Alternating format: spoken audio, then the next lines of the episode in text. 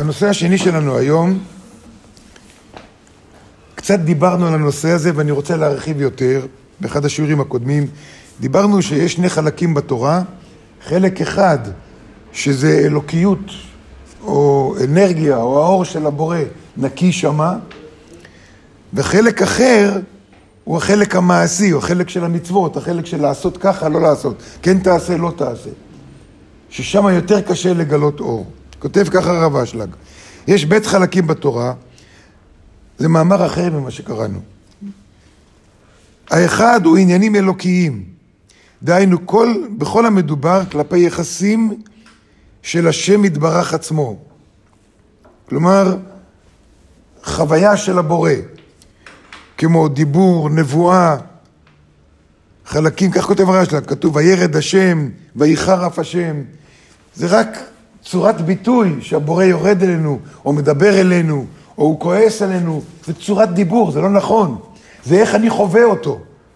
זה לא איך הוא, כי הבורא הוא אינסופי, האור הוא אינסופי, ואם הוא אינסופי, שום דבר לא משתנה שם. כי אם הוא משתנה, סימן שזה עוד לא היה אצלו. אז הוא לא אינסופי. לכן, אומרים, אני י"ק ו"ק לא שניתי. אחד הנביאים אומר את זה. אני י"ק ו"ק לא שניתי. אין שינויים בבורא. אין שינויים באינסוף.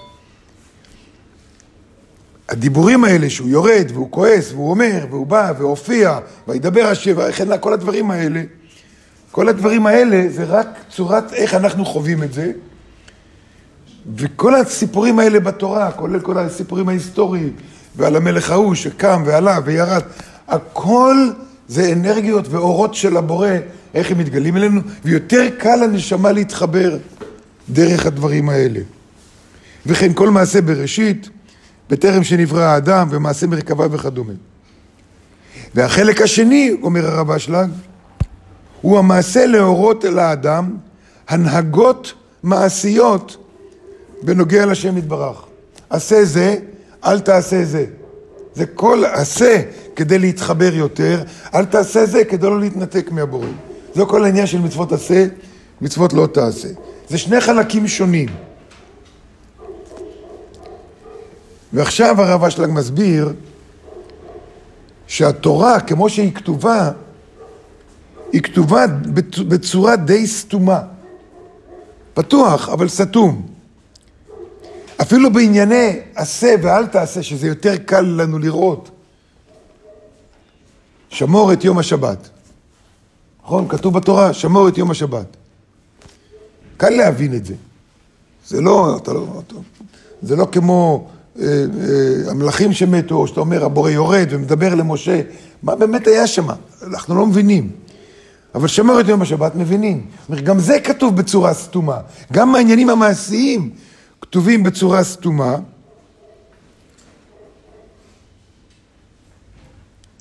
שכתוב למשל, שמור את יום השבת, לא תבערו אש בכל מושבותיכם. אלה שני הדברים העיקריים שכתוב על שמור יום השבת. יום מנוחה, אבל פרקטי. אוקיי, מה זה נקרא לשמור את יום השבת? מה זה נקרא... כל ההלכות שאנחנו יודעים היום לא כתובות בתורה. כתוב, לא, כתוב בתורה, לא תבשל גדי בחלב עמו. זה ירד עד לזה שעניין של בשר וחלב, לא לערבב בשר וחלב. לא כתוב בתורה לא לערבב בשר וחלב. אז כל הנושא הזה כתוב בצורה סתומה. גם הדברים המעשיים שיותר קל לנו להבין.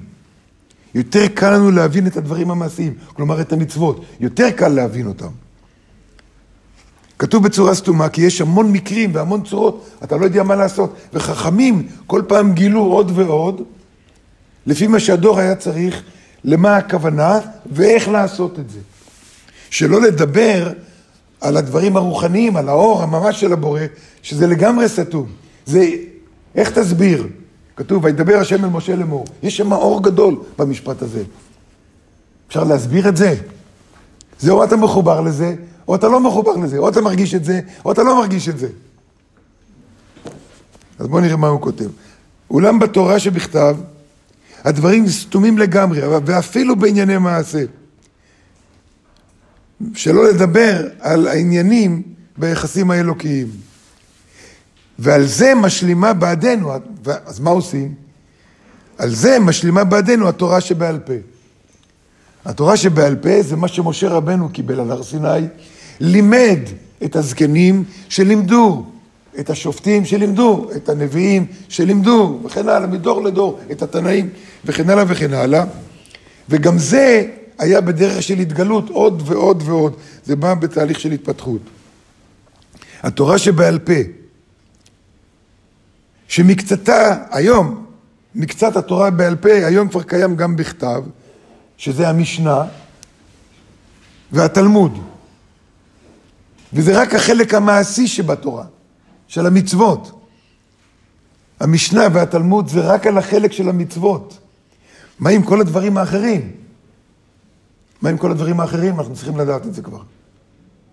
מה עם כל העניינים של האלוקות ושל חוויה של הבורא וכל זה? איפה זה? צריכים לדעת את זה כבר. איפה זה כתוב? בזוהר. בזוהר. איפה זה הוחבא? בכתב, בזוהר. בזוהר. זה כן כתוב, אבל אתה קורא את הזוהר, לא מבין כלום. כי לא מדובר על הבנה, צריך גם להבין. אבל ההבנה זה החלק הקטן והפחות חשוב. היותר חשוב מהזוהר זה מה? מה חשוב בקריאה בזוהר? חבר'ה, תתעוררו. מה חשוב בקריאה בזוהר? מה החלק החשוב? מה נותן לנו הקריאה בזוהר? אור, אור. אור נקי, אתה קורא זוהר והנשמה שלך מתמלאת באור.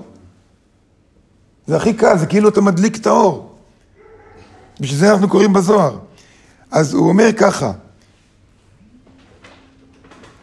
התורה שבעל פה משלימה לנו, והיא באה בכתבה תלמוד, המשנה והתלמוד וכל הפירושים, ומתוך שהתורה נחלקה לבית חלקים, כלומר יש גם חלקים אלוקיים, גם התלמוד, גם התלמוד, עכשיו נעזוב רגע את הזוהר, הזוהר הוא כולו אור, הוא כולו אור, אתה קורא בזוהר הנשמה מקבלת אור בדרך הכי קלה והכי פשוטה.